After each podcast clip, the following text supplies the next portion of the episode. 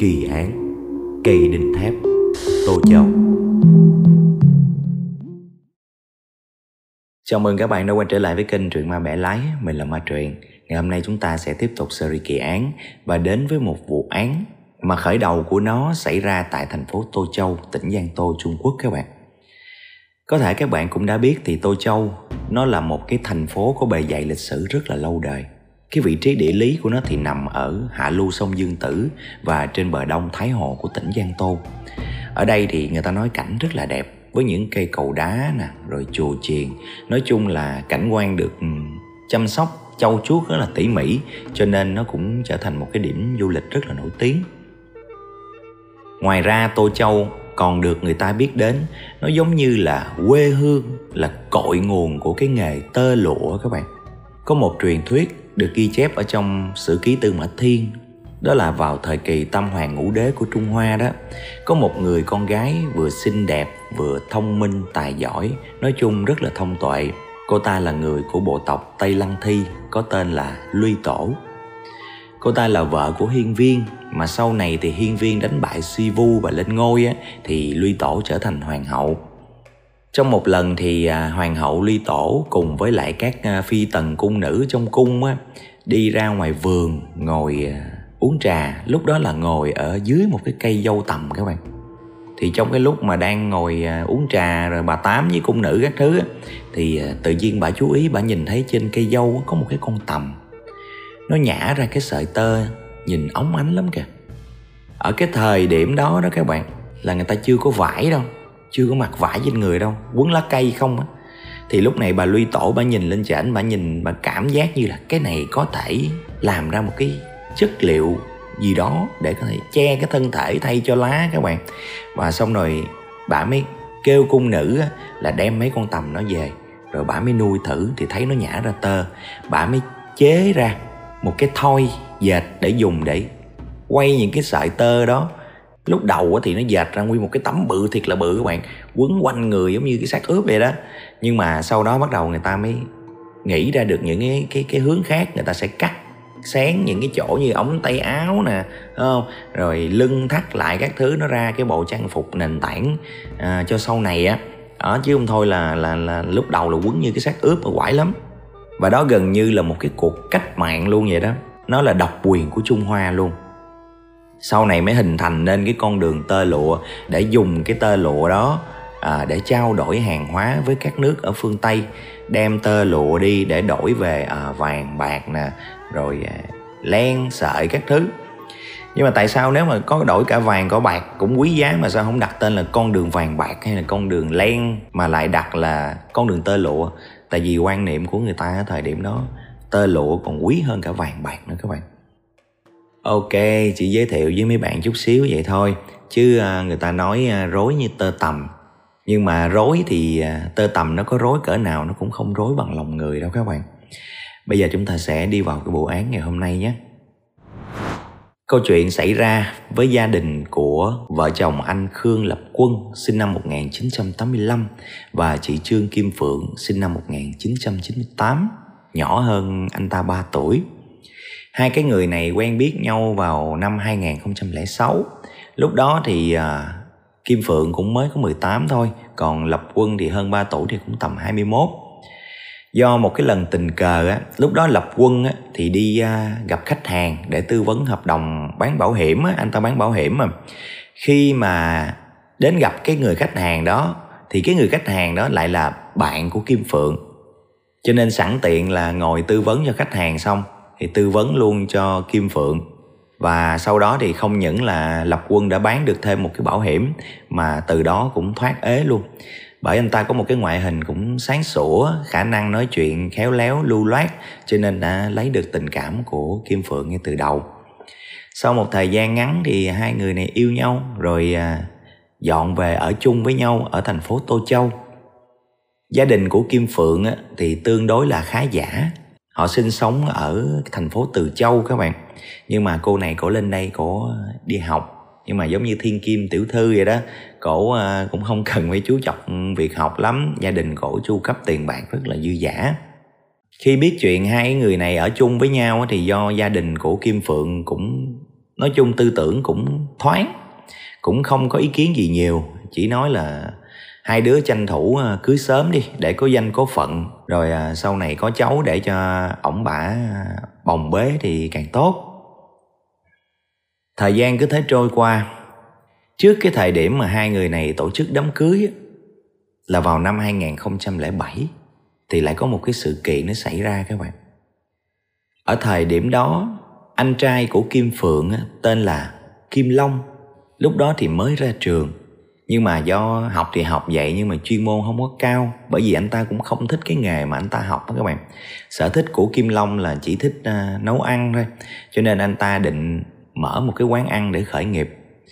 Tuy nhiên thì cái này lại vấp sự uh, phản đối của bố mẹ tại vì à, bố mẹ suy nghĩ rằng là con trai lớn rồi cho đi học rồi đàng hoàng các thứ tốn biết nhiêu tiền tự nhiên cái bây giờ đòi đi mở quán ăn cho nên nói chung là cũng không có ủng hộ, không có cho tiền để mà mở quán. Thì à, Kim Long thì cũng ờ, cũng là con nhà giàu mà hai anh em mà, cho nên là cũng được chu cấp cũng nhiều, cũng để dành được một số tiền, nhưng mà giống như chưa có đủ. Cho nên mới à, mượn à, Kim Phượng và Lập Quân một số tiền để mở quán luôn. Do thấy là Kim Long cũng quyết tâm như vậy, cho nên Kim Phượng và Lập Quân cũng ok, cũng ờ, không những là à, giúp đỡ về mặt tiền bạc mà còn à, giúp đỡ về mặt à, tìm kiếm mặt bằng nè rồi set up cái quán này nọ. Rồi à, cuối cùng à, thì sau một thời gian ngắn cái quán ăn đó nó cũng đã đi vào hoạt động. Thật sự thì do kim long cũng có cái tài nấu nướng thật sự nó là cái niềm đam mê của anh ta các bạn. Cho nên cái lượng khách đó, dần dần nó tăng lên bắt đầu nó đông đông lên các bạn. Ban đầu thì quán chỉ thuê có một phục vụ thôi, nhưng mà về sau là phải thuê thêm hai phục vụ nữa. Còn kim long là chỉ tập trung là nấu ăn ở trong bếp thôi. Cái quán ăn này nó đang trên đà phát triển như vậy thì đến ngày 4 tháng 9 năm 2007 sau nửa năm, kể từ khi mà cái quán này nó khai trương thì tai họa nó ập đến các bạn. Kim Long trong cái lúc mà nấu ăn khi mà cắm cái nồi điện thì do cái sợi dây điện đó nó bị rò rỉ. Rò rỉ điện á các bạn. Cho nên đã giật anh ta, chết tại chỗ luôn. Nói chung đứng trước cái chết của cái đứa con trai này thì hai cái người bố mẹ cũng coi như là suy sụp luôn á. Cũng may là lúc đó là có kim phượng và lập quân đứng ra để lo liệu cho cái đám tang của em trai, rồi à, ngày đêm an ủi, giúp cho ông bà giảm bớt phần nào. Cái lúc mà mở quán á thì à, kim long đã nói lập quân mua hộ dùm cho cái bảo hiểm của quán. Rồi à, sẵn là mua luôn cái bảo hiểm nhân thọ. Cho nên bây giờ Kim Long đã chết rồi thì bố mẹ Kim Long sẽ là người thụ hưởng cái à, số tiền bồi thường đó. Và số tiền bảo hiểm này cũng tương đối là cao các bạn. Hưởng được 550 ngàn nhân dân tệ cũng cỡ tỷ 8 tỷ 9 như tiền Việt Nam nhưng mà năm 2007 không phải bây giờ nha. Thì các bạn biết cái giá trị số tiền rất là cao đó một thời gian sau thì à, Lập Quân với Kim Phượng, hai người này mới dọn về gần nhà của bố mẹ ở thành phố Từ Châu luôn để tiện chăm sóc với an ủi. Sau đó thì hai người này kết hôn. Tự như à, cuộc sống bắt đầu à, trở nên tươi sáng trở lại đối với cái gia đình này. Nhưng mà dường như thì cái vận xui rủi nó cứ đeo bám cái gia đình này mãi rồi các bạn. Vào ngày 4 tháng 6 năm 2009 khi mà lập quân chở Kim Phượng trên chiếc ô tô để đi công việc á thì vô tình bị va phải một cái xe máy cày. À không, nó là một cái gọi là cái máy gặt đập liên hợp ở Trung Quốc người ta xài các bạn. Làm cho cái xe bị lật luôn. May mắn làm sao mà hai vợ chồng đều không ai bị chết hết. Nhưng mà lập quân thì bị tổn thương dây thần kinh cho nên đã bị liệt hai chân. Tạm thời thì chỉ có thể nằm ở trên giường thôi. Bác sĩ nói là cái trường hợp như thế này nè, chỉ có cách là phải đợi thời gian thôi. Tại vì có người sẽ khỏi nhưng mà cũng sẽ có người là bị liệt luôn suốt đời á. Cho nên tạm thời thì vẫn về nhà được nhưng mà cứ nằm ở nhà theo dõi thôi. Khi có cái biểu hiện gì thì lập tức vào bệnh viện để gặp bác sĩ. Do lúc đó, bố mẹ thì lớn tuổi nè, lập quân thì bị liệt, kim phượng thì cũng bị thương tuy không có nguy hiểm đến tính mạng nhưng mà cũng bị nhiều cái chấn thương á. Cho nên đã nhờ một người em họ thỉnh thoảng đến để ờ, đi chợ, nấu ăn rồi phụ việc nhà, chăm sóc cho lập quân. Vào ngày 14 tháng 6 thì tự nhiên Trương Lập Quân lại hốt hoảng gọi điện cho bố mẹ của Kim Phượng, báo rằng bố mẹ sang gấp đi. Vợ con nó trượt chân, bị té đang ở trong cái tình trạng rất là nguy kịch. Con đã gọi cứu thương rồi nhưng mà họ chưa có tới bố mẹ nghe như vậy thì cũng tá hỏa tâm tinh lập tức là chạy sang nhà hai vợ chồng. Khi mà sang đến nơi á, thì cũng đã thấy à, xe cứu thương đến rồi rồi người dân xung quanh người ta cũng bu cũng đông lắm. Tình trạng trong nhà lúc đó cực kỳ rối ren luôn các bạn. Kim phượng bị một cái cây đinh cái cây đinh đó nó dính trên một cái miếng gỗ các bạn và nó đâm xuyên vô đầu của cô ta.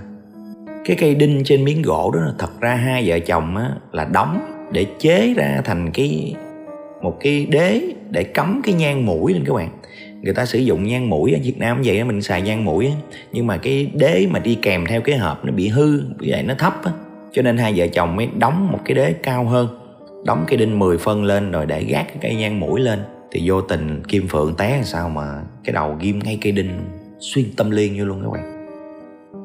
Ở cái thời điểm đó đó, cái miếng dán gỗ nó gần như là nó dính chặt vô mặt của kim phượng thì à, bên lực lượng cấp cứu người ta cũng đâu có tháo ra được lúc đó đâu. Bắt buộc phải đưa về bệnh viện để phẫu thuật gấp.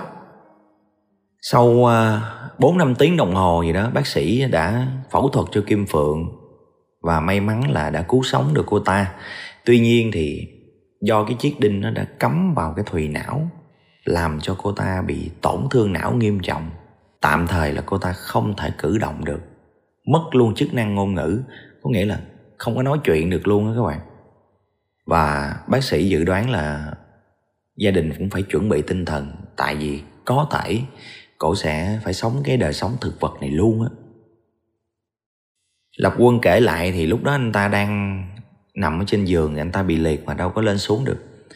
Thì nghe cái uh, tiếng động phát ra từ trong bếp anh ta mới nghi là có có chuyện rồi anh ta cố hết sức lăn xuống cái giường rồi dùng hai cái tay để mà lết lết lết lết tới vô trong cái nhà bếp á thì thấy vợ của mình nằm ở trong một cái vũng máu các bạn. Xung quanh thì chỉ có một cái mảnh gọi là vỏ dưa hấu thì nghi là kim phượng đã đạp vô cái vỏ dưa hấu rồi chợt chân té. Mà xui sao là té ngay cái cái bàn đinh mà để cái cắm nhăn nhang mũi á. cho nên mới xảy ra cớ sự như vậy. Anh ta vừa nói, vừa khóc vừa đánh trùm thụp vô cái đôi chân bại liệt của mình. Tự trách là mình quá vô dụng á các bạn đúng ra thì cái sự việc này nó cũng là một cái sự việc đau lòng nó tàn khốc đối với cái gia đình này. Nhưng mà đối với lại bệnh viện thì nó cũng chỉ là một cái vụ tai nạn thông thường thôi các bạn. Nhiệm vụ của bác sĩ là tập trung để cứu người thôi. Nhưng mà trong cái lúc mà phẫu thuật á, thì bác sĩ đã nhận thấy rằng có những cái điểm nó bất thường. Cho nên sau đó bác sĩ người ta mới gọi điện cho cảnh sát đến để thảo luận và giữa bác sĩ và cảnh sát đều cho rằng đây không phải là một vụ tai nạn bình thường vậy thì những cái điểm bất thường gì mà sau khi trao đổi xong thì ngày hôm sau cảnh sát lập tức lập cái hồ sơ vụ án này và tổ chức khám nghiệm hiện trường là ngay tại nhà của Kim Phượng liền đó. Nó thế này, trong lúc mà bác sĩ phẫu thuật đó các bạn thì họ nhận thấy ở trên người Kim Phượng không có cái vết thương nào hết trơn ngoại trừ cái vết thương ở cái đinh nó cắm vô trên đầu á và những cái vết thương cũ đã kéo da non do cái tai nạn xe hơi đợt trước á, thì nó không có vết thương mới. Điều này nó là cái điều bất thường các bạn. Bởi vì theo cái phản xạ tự nhiên của một con người á, là khi té xuống á, thì người ta sẽ có những cái phản xạ của tay để đưa lên đỡ để giảm chấn thương cho cái gương mặt. Cho nên khó mà ghim thẳng cái mặt xuống cái đinh như vậy được lắm. Nhưng mà đằng này thì trên tay của kim phượng không có những vết thương như vậy. Cùi chỏ hay gì đều không có. Đâu có lý nào mà không có cái phản xạ đưa tay lên đỡ lúc té mà để ập thẳng xuống như vậy được. Chỉ trừ khi là lúc đó cô ta đã bị ngất xỉu thôi. Cái vỏ dưa hấu vẫn còn tại hiện trường là trong căn nhà luôn và cái đôi dép của cô ta mang á, cũng có cái dấu của dưa hấu luôn vậy thì cô ta đâu phải là ngất xỉu. Mà bây giờ là chấp luôn cái lý do gì đó mà cô ta mất đi cái phản xạ đỡ khi mà té xuống thì nó lại có một cái điều kỳ lạ nữa. Đó là ở trên cái hộp sọ của cô ta các bạn. Nó không phải là một lỗ vết thương mà là hai lỗ vết thương các bạn. Mà cái lỗ kế bên á, nó nông hơn. Nó không có cái độ sâu như là cái lỗ mà vết thương chí mạng. Không có cái lý nào mà té xuống đụng vô cái đinh một lần rồi mà tưng lên rồi té xuống một lần nữa, để ghim sâu cái đinh vô như vậy được. Chỉ có một khả năng, đó là có một người nào đó đã trực tiếp đóng cây đinh nó lên đầu của cô ta thôi.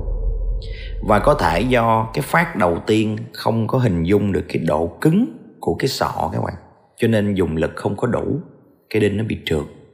Mà lúc đó cái đinh thì nó ghim vô trong cái miếng ván á không có nhìn thấy được cái điểm, cho nên khi đặt lại và đóng phát thứ hai thì nó sẽ chạch qua một chút.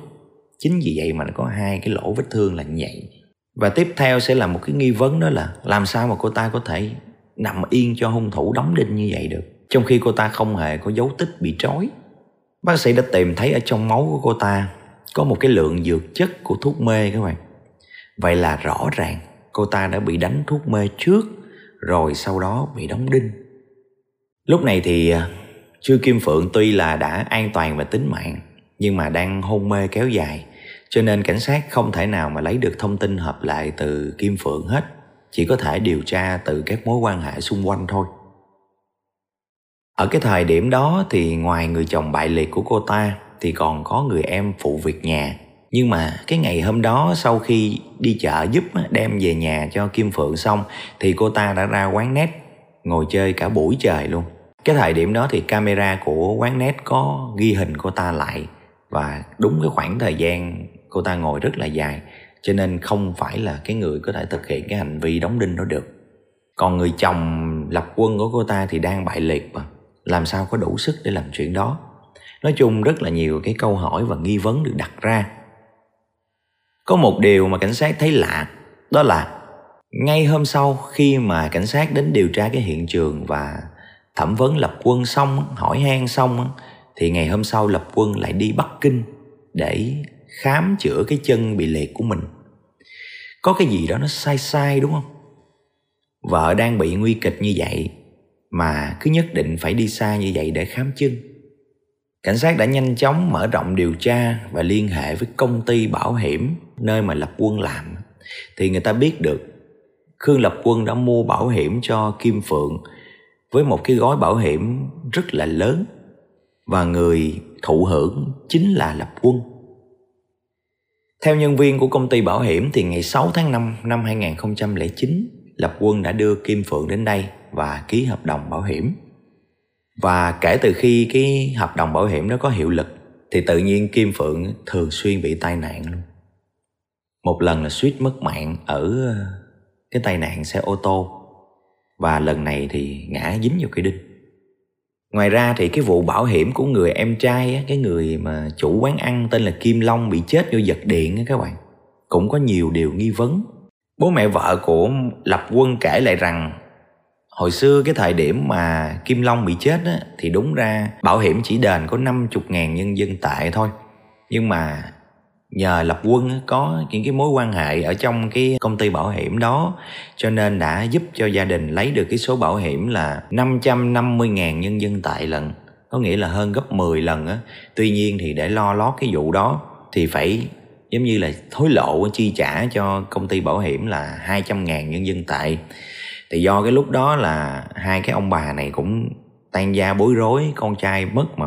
Cho nên mọi thứ cũng giao hết cho lập quân, đưa giấy tờ gì thì ký giấy tờ đó. Thì đọc thấy rõ ràng là nhận được 550 ngàn nhân dân tệ.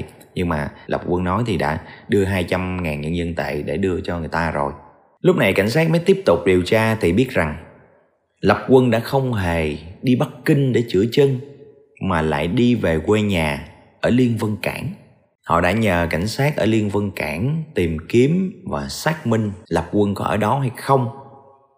Thì khi mà cảnh sát gặp được Lập Quân, thì anh ta vẫn đang ngồi xe lăn và nói là về thăm nhà chút xíu, rồi anh ta sẽ đi lên Bắc Kinh để chữa cái chân. Nhưng mà lúc đó thì sau khi mời về đồn cảnh sát, người ta đã đưa cho Lập Quân coi một cái đoạn video quay tại một cái tiệm nét gần nhà của Lập Quân khi đó hình như là anh ta đến để gửi mail cho công ty bảo hiểm giống như là hoàn tất cái ờ, hợp đồng bảo hiểm tai nạn á các bạn. Và trong cái video đó đã ghi lại được cái cảnh anh ta chạy lên trên mấy cái bậc tam cấp mấy bậc cầu thang của tiệm nét á, phi lên như ngựa luôn á mà kêu là bại liệt. Ban đầu thì lập quân nhất quyết không có thừa nhận đâu nhưng mà với bằng chứng vật chứng đầy đủ ngay cả cây búa mà dùng để đóng đinh vô đầu của kim phượng á, người ta cũng tìm thấy nó được vứt ở một cái góc sông ở gần nhà. Và bằng rất là nhiều biện pháp nghiệp vụ trong điều tra thì cuối cùng lập quân cũng đã phải khai nhận tất cả các bạn. Lập quân sinh ra trong một cái gia đình nghèo ở liên vân cảng, nhưng mà là con một, cho nên rất là được cưng chiều các bạn. Từ nhỏ thì dù cho gia đình rất là khó khăn, nhưng mà vẫn cố gắng chu cấp tất cả những cái đòi hỏi mong muốn của lập quân. Lớn lên một chút khi mà đi học, hắn mới nhận ra rằng mình quá bèo bọt, không có bằng ai hết á. Hắn có về nhà dãy nảy là mình làm mẩy với cha mẹ thì cái khả năng của cha mẹ hắn cũng chỉ tới đó thôi, cũng đâu thể đáp ứng được tất cả những cái nhu cầu xa xỉ của hắn được. Cho nên hắn đã sinh lòng đố kỵ với những cái bạn mà khá giả trong lớp á. Từ nhỏ đã thường hay bày ra những cái trò để mà chơi xấu với bạn giống như là phá hỏng xe đạp của bạn nè hay là trộm những cái đồ mà có giá trị của bạn học mang lên lớp á. Sau này khi mà đang học ở ờ, trường trung học điện thì ờ, hắn bỏ ngang các bạn. Nhưng mà vẫn nói dối gia đình là vẫn đang đi học nhận tiền học phí của gia đình đầy đủ. Nhưng mà thật ra hắn nướng vô các quán net á, vô chơi game chat chít đồ miết chứ không có đi học. Sau này bị bố mẹ phát hiện bố mẹ quá tức giận đi. Bố mẹ hắn mới gửi hắn lên cho một cái người chú ở trên tô châu để nhờ chú giáo dưỡng dùm và tạo điều kiện kiếm việc làm cho hắn. Khi lên tới tô châu thì ban đầu hắn làm nghề à, thợ sửa điện gia dụng, nhưng mà cũng kiếm không có được đồng nào. Rồi ông chú cũng mới giới thiệu cho làm công ty bảo hiểm. Thì cũng chính vì làm công ty bảo hiểm mà mới quen được kim phượng như mình đã kể ở trên cái lúc mà kim long lên mà có ý định mở tiệm thì khi kim long ở chung cái căn nhà đó, thì lập quân đã rất là khó chịu rồi. Nhưng mà cũng vẫn phải tỏ ra hào sản rồi này nọ, mình là em rể tương lai mà. Cho nên là vẫn đón nhận nhưng mà thật ra trong lòng rất là khó chịu. Cái lúc mà kim long mượn tiền xong mở cái quán mà ăn nên làm ra đó, thì hắn lại đòi tiền kim long hoài à. bực luôn tại kim long đã nói là quán đang trong quá trình phát triển. Bây giờ trả một cái thì nó bị cục vốn cho nên đã thư thư. Nhưng mà khi đòi hoài á, thì kim long cũng bực mình mới nói lần từ từ sẽ trả mà cái tiền này cho dù có trả thì trả cho kim phượng chứ đâu phải tiền của lập quân đâu đâu phải tiền của anh đâu mà anh đòi hoài vậy. Thì vô tình cái câu nói đó các bạn nó đã kích nó làm cho lập quân bị tự ái. Mà sẵn lập quân là tính xấu từ nhỏ rồi cho nên hắn đã nảy sinh cái ý định là trả thù bằng cách là trừ khử kim long các bạn. Hắn nghĩ ra một cái kế hoạch hoàn hảo. Hắn dùng cái giấy tờ tùy thân của kim long đợt trước mà mua bảo hiểm quán á, với lại mua cái bảo hiểm nhân thọ ở thời điểm đó là giống như nể mua cho có các bạn. Chỉ có mức bồi thường chỉ có 50 ngàn nhân dân tệ thôi. Thì hắn mới dùng cái giấy tờ tùy thân đó những cái bản phô mà còn giữ lại á, với lại cái mối quan hệ nhân viên với nhau trong mấy công ty bảo hiểm, hắn đã mua một cái bảo hiểm khác cho Kim Long với mệnh giá lớn hơn gấp 10 lần là 500 ngàn nhân dân tệ. Tất nhiên thì cái người thụ hưởng không thể đề tên lập quân được không để tên hắn được rồi. Cái người thụ hưởng mới để tên là người bố của Kim Long. Rồi sau đó đó, hắn mới mượn cái giấy tờ của ờ, người bố vợ tương lai này, tại hồi xưa lúc mà biết con gái mình quen người làm bảo hiểm ấy, thì cả nhà cũng mua bảo hiểm ủng hộ cho. Cho nên hắn mới mượn cái à, giấy tờ của ông bố để đi làm gọi là bổ túc hồ sơ gì đó. Nhưng mà thật ra hắn lại cầm cái đó đi để mở một cái tài khoản ngân hàng. Nhưng mà thẻ thì hắn giữ. Và trong cái hợp đồng á nếu xảy ra chuyện gì cái tiền bảo hiểm á, sẽ không gửi bằng tiền mặt mà chuyển thẳng vào cái tài khoản đó luôn. Thì cái tên số giấy chứng minh nhân dân các thứ ờ, số tài khoản đều là tên của người bố của Kim Long là, là người thụ hưởng hết. Cho nên là công ty bảo hiểm đâu có nghi ngờ gì. Sau khi làm xong cái chuyện đó thì hắn mới bắt đầu giảng hòa với Kim Long rồi thường xuyên tới rủ đi nhậu rồi lui tới cái quán ăn đó để hắn quan sát. Và chỉ cần sau vài ngày thôi là hắn đã nắm được cái cách điều hành của cái quán của Kim Long rồi. Ở trong bếp chỉ có một mình Kim Long thôi. Phục vụ thì chỉ đứng ở ngoài để bưng món rồi bưng nước rồi lấy thêm những cái à, gia vị nước chấm này nọ cho khách thôi. Nói chung thì à, đầu bếp người ta có cái chuyện người ta giấu cái nghề các bạn người ta không muốn những người ngoài nhìn thấy được biết người ta cái cách người ta nấu nướng nêm nếm như thế nào á người ngoài là không có được vô. Thì có một lần cơ hội nó đã đến hắn làm bộ đến để rủ kim long ra ngoài uống bia rồi à, tranh thủ à, dọn dẹp phụ để à, kết thúc sớm thì ra ngoài làm mấy chai. Thì trong cái thời điểm đang dọn dẹp nguyên cái quán vậy thì hắn đã lẻn vào trong bếp. Do có cái nghề điện mà cho nên hắn đã có cái cách làm sao để cho cái cái dây cắm điện các bạn nó bị hở ra. Và cứ như vậy sau đó hắn rời khỏi đó cùng với kim long đi nhậu và ngày hôm sau khi Kim Long quay trở lại quán để bắt đầu công việc bình thường, thì khi vô bếp mà cắm cái nồi điện lên một cái các bạn, có dòng điện chạy qua là điện giật chết Kim Long tại chỗ là như vậy.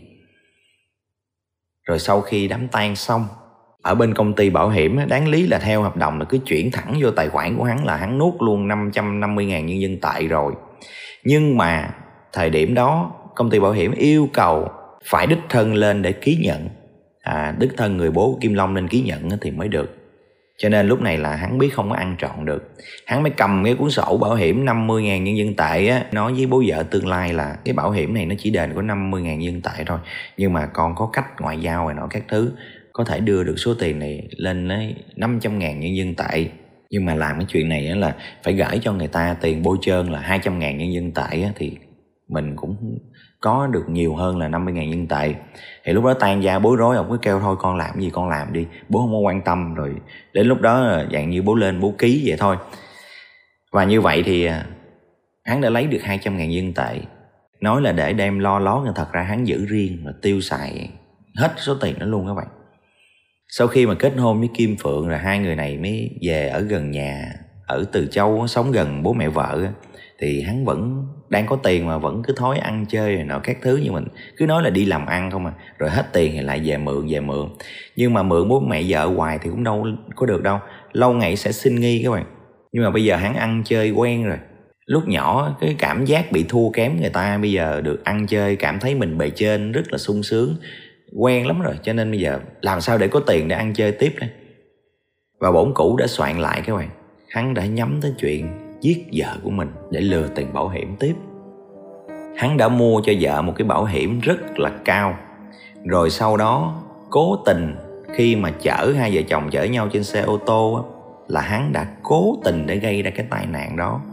Người ta nhìn lại cái hình ảnh của chiếc xe cái thời điểm hiện trường đó, đó các bạn là cái phần hư hỏng nặng nề là nó nằm ở bên ghế phụ của kim phượng chứ bên của hắn không có bị gì. Nhưng mà may mắn sao kim phượng lúc đó phước lớn mạng lớn cho nên không bị chết chỉ bị thương thôi.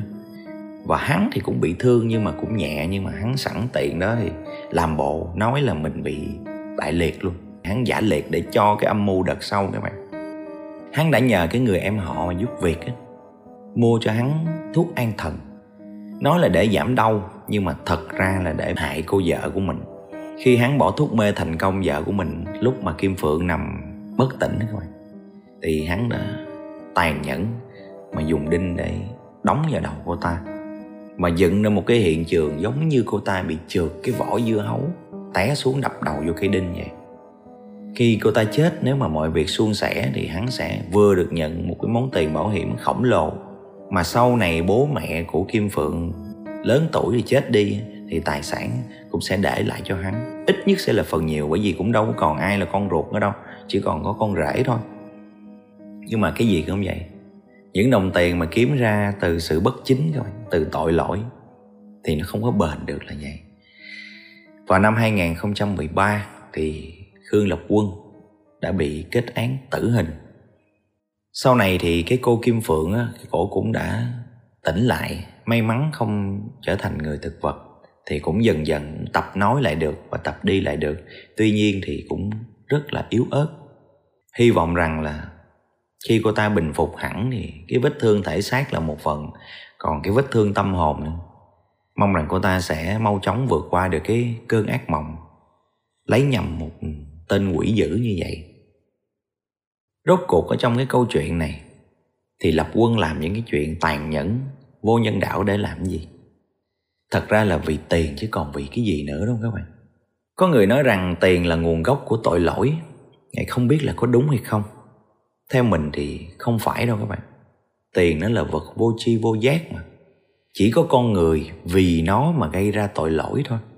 Có một cái bài giống như bài ca dao á mình cứ nhớ hoài. Hồi năm 1990 các bạn thì thời điểm đó kênh truyền hình á nó có cái tiết mục cái chương trình gọi là trong nhà ngoài phố.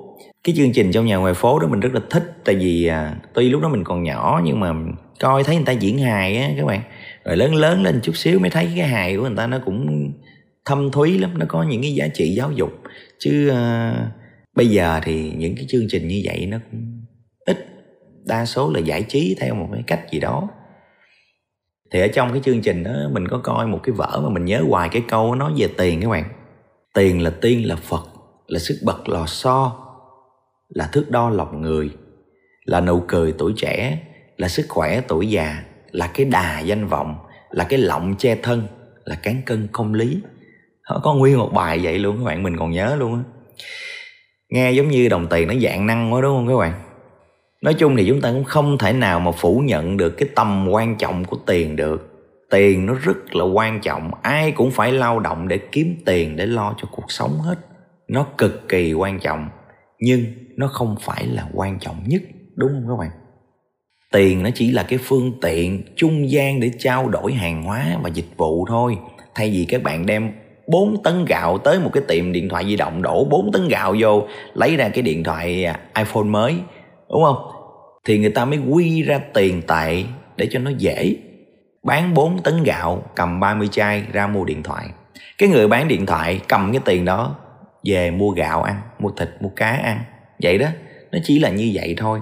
Có nghĩa là đồng tiền nó chỉ là công cụ là phương tiện phục vụ cho cuộc sống của chúng ta thôi, chứ nó không phải là cuộc sống của chúng ta.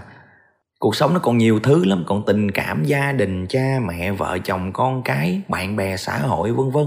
Nhiều lắm, chứ đâu phải cuộc sống chỉ có tiền hay không đâu. Chúng ta nỗ lực, lao động, bỏ công sức, trí não để làm việc, thì chúng ta nhận lại cái số tiền cho cái công sức đó. Cái đó thì là quá đúng rồi nhưng mà phải luôn nhớ nó chỉ là phương tiện thôi. Đừng có để nó trở thành ông chủ của mình rồi còn mình thì thành nô lại cho nó đúng không các bạn? Để rồi mình phải bán cả mạng của mình bán cả linh hồn của mình lao vào những cái việc xấu xa tội lỗi chỉ để có nó thôi. Làm sao để chúng ta không lệ thuộc vào nó đây? Cuộc đời mà phàm cái gì mà mình muốn có mà mình có được á, thì nó là sướng. Mà cái gì mình không thể có mà mình khao khát muốn có và mình bất chấp để có, thì nó là khổ các bạn. Cho nên muốn bớt lệ thuộc nó, muốn bớt khổ thì mình muốn ít ít lại chút đi. Khả năng của mình sao thì mình muốn trong cái tầm với của mình thôi, mình bằng lòng với nó đi. Ví dụ như không đủ tiền mua điện thoại xịn mấy chục triệu, thì mua cái triệu mấy thôi không? Cũng nghe gọi à, nhắn tin, lướt web rồi được vậy không có tiền mua xe bốn bánh thì hai bánh cũng được vậy. Trời mưa thì mặc áo mưa vô, đâu sao đâu. Chúng ta đâu cần phải quan tâm người ta nhìn cái diện mạo của chúng ta vậy, coi thường chúng ta hay là sao.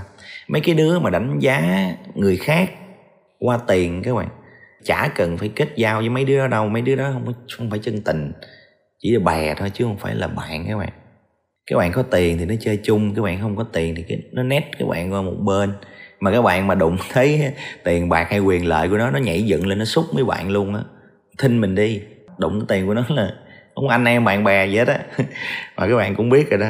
Những cái gì mà đụng tới tiền bạc, tài sản anh em người ta còn từ mặt nhau, thậm chí là giết nhau luôn, đốt nhà nhau luôn, chứ đừng nói chi người ngoài. Bởi vậy người ta mới nói tiền nó bạc lắm. Chỉ có tình mới nghĩa thôi, chứ tiền là tiền bạc, chứ tiền tệ không à. Đúng không? Không có cần quan tâm đến mấy đứa đó đánh giá mình sao đâu quan tâm chi cho nó trầm cảm, đúng không? Chỉ cần biết chữ đủ là được rồi. Các bạn đừng có đem mình ra so sánh, đừng có đem bản thân của mình đi so sánh với mấy cái người giàu hơn mình làm gì đó tại làm như vậy chẳng khác nào mình chuốt bực vô người mình, rồi mình tăng cái sự đố kỵ lên. Và tất cả những cái điều đó, nó sẽ làm cho cái cơ thể mình bị chết dần, chết mòn các bạn. Mà nếu mình quá háo thắng thì mình sẽ tìm một con đường nào đó để bằng người ta cho kịp.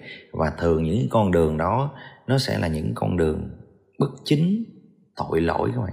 Những cái đồng tiền mà các bạn làm ra từ tội lỗi, nó không có bền. Người ta tạm gọi là đồng tiền không sạch. Sớm muộn gì nó cũng tiêu tan. Tiền nhiều đến mấy cũng tan thành mây là vậy các bạn. Khi chúng ta biết chữ đủ, chúng ta không cần phải đi so sánh mình với người ta. Chúng ta biết mình là ai, ở vị trí nào, khả năng ra sao và bằng lòng với những cái gì hiện tại của mình, thì chúng ta sẽ cảm thấy nó vui vẻ lắm các bạn. Nó không có áp lực gì nhiều đâu. Cứ kệ người ta người ta có tiền nhiều thì người ta uống rượu xịn người ta ăn à, nhà hàng sang trọng đúng không? Còn à, mình ít tiền thì lâu lâu mình tụ họp bạn bè ngồi một cái quán quen nào đó ở vỉa hè cũng vui vậy. Đâu có quan trọng là ở đâu hay là ăn cái gì đâu. Mà quan trọng là với ai trong cái khuôn khổ của video ngày hôm nay thì mình cũng không thể nói quá nhiều, chỉ nói về tiền là chắc nói mấy ngày nhưng mà chốt lại rằng, nói chung chúng ta lao động kiếm tiền chân chính là tốt, nhưng quan trọng cái đồng tiền đó dù ít cũng được, nhưng nó phải là chân chính thì cuộc sống chúng ta nó mới an nhàn và hạnh phúc được. Còn nếu chúng ta cứ bất chấp và kiếm tiền, dù phải bán cả linh hồn, bán cả mạng mình, chấp nhận gây tội ác để có được tiền, thì cho dù lọt lưới thời điểm này, cũng sẽ bị lụm ở thời điểm khác. Những đồng tiền đó không thể mang lại cho chúng ta một cái cuộc sống và một cái hạnh phúc trường tồn được. Các bạn hiểu ý mình chứ? Ok, vụ án ngày hôm nay đến đây thôi. Chúng ta sẽ gặp nhau ở những vụ án tiếp theo. Còn bây giờ thì xin chào tạm biệt và xin hẹn gặp lại.